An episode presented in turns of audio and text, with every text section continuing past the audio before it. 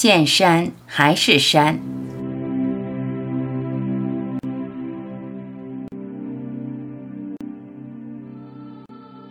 没什么好直取，没什么好追求，也没什么好放弃。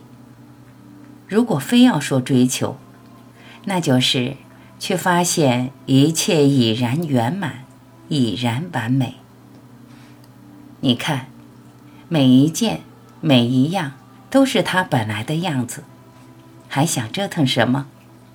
什么都不需要改变，一切不多不少，一切本该如此这般，不需要舍弃，不需要获得，没有多余，没有缺失。大千世界，万事万物。放眼望去，都是你随缘演绎，爱怎么动就怎么动，爱怎么表现就怎么表现，真是极好。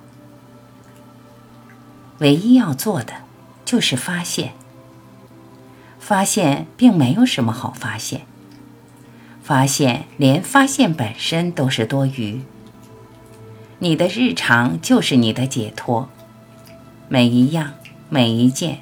无不都是解脱，不解脱的是那总想折腾的。喝水、吃饭、冲凉、睡觉，稀疏平常。每一个稀疏平常都是自在。真实本来就是这样，只是不安的心背离了本来。背离本来，才有追求，才有舍弃。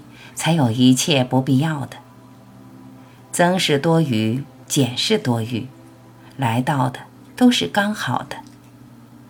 安安心心的日常，没什么特别不特别，没什么惊喜与兴奋，没有无所适从，没有聪明机巧，平常心是福。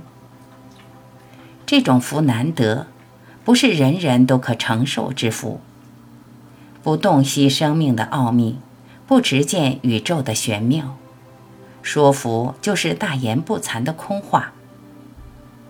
见山是山，见山不是山，见山还是山，这是属于灵魂深处的洗礼，是人生终极的福分，是一场心灵的蜕变，一份超越庸常的平常。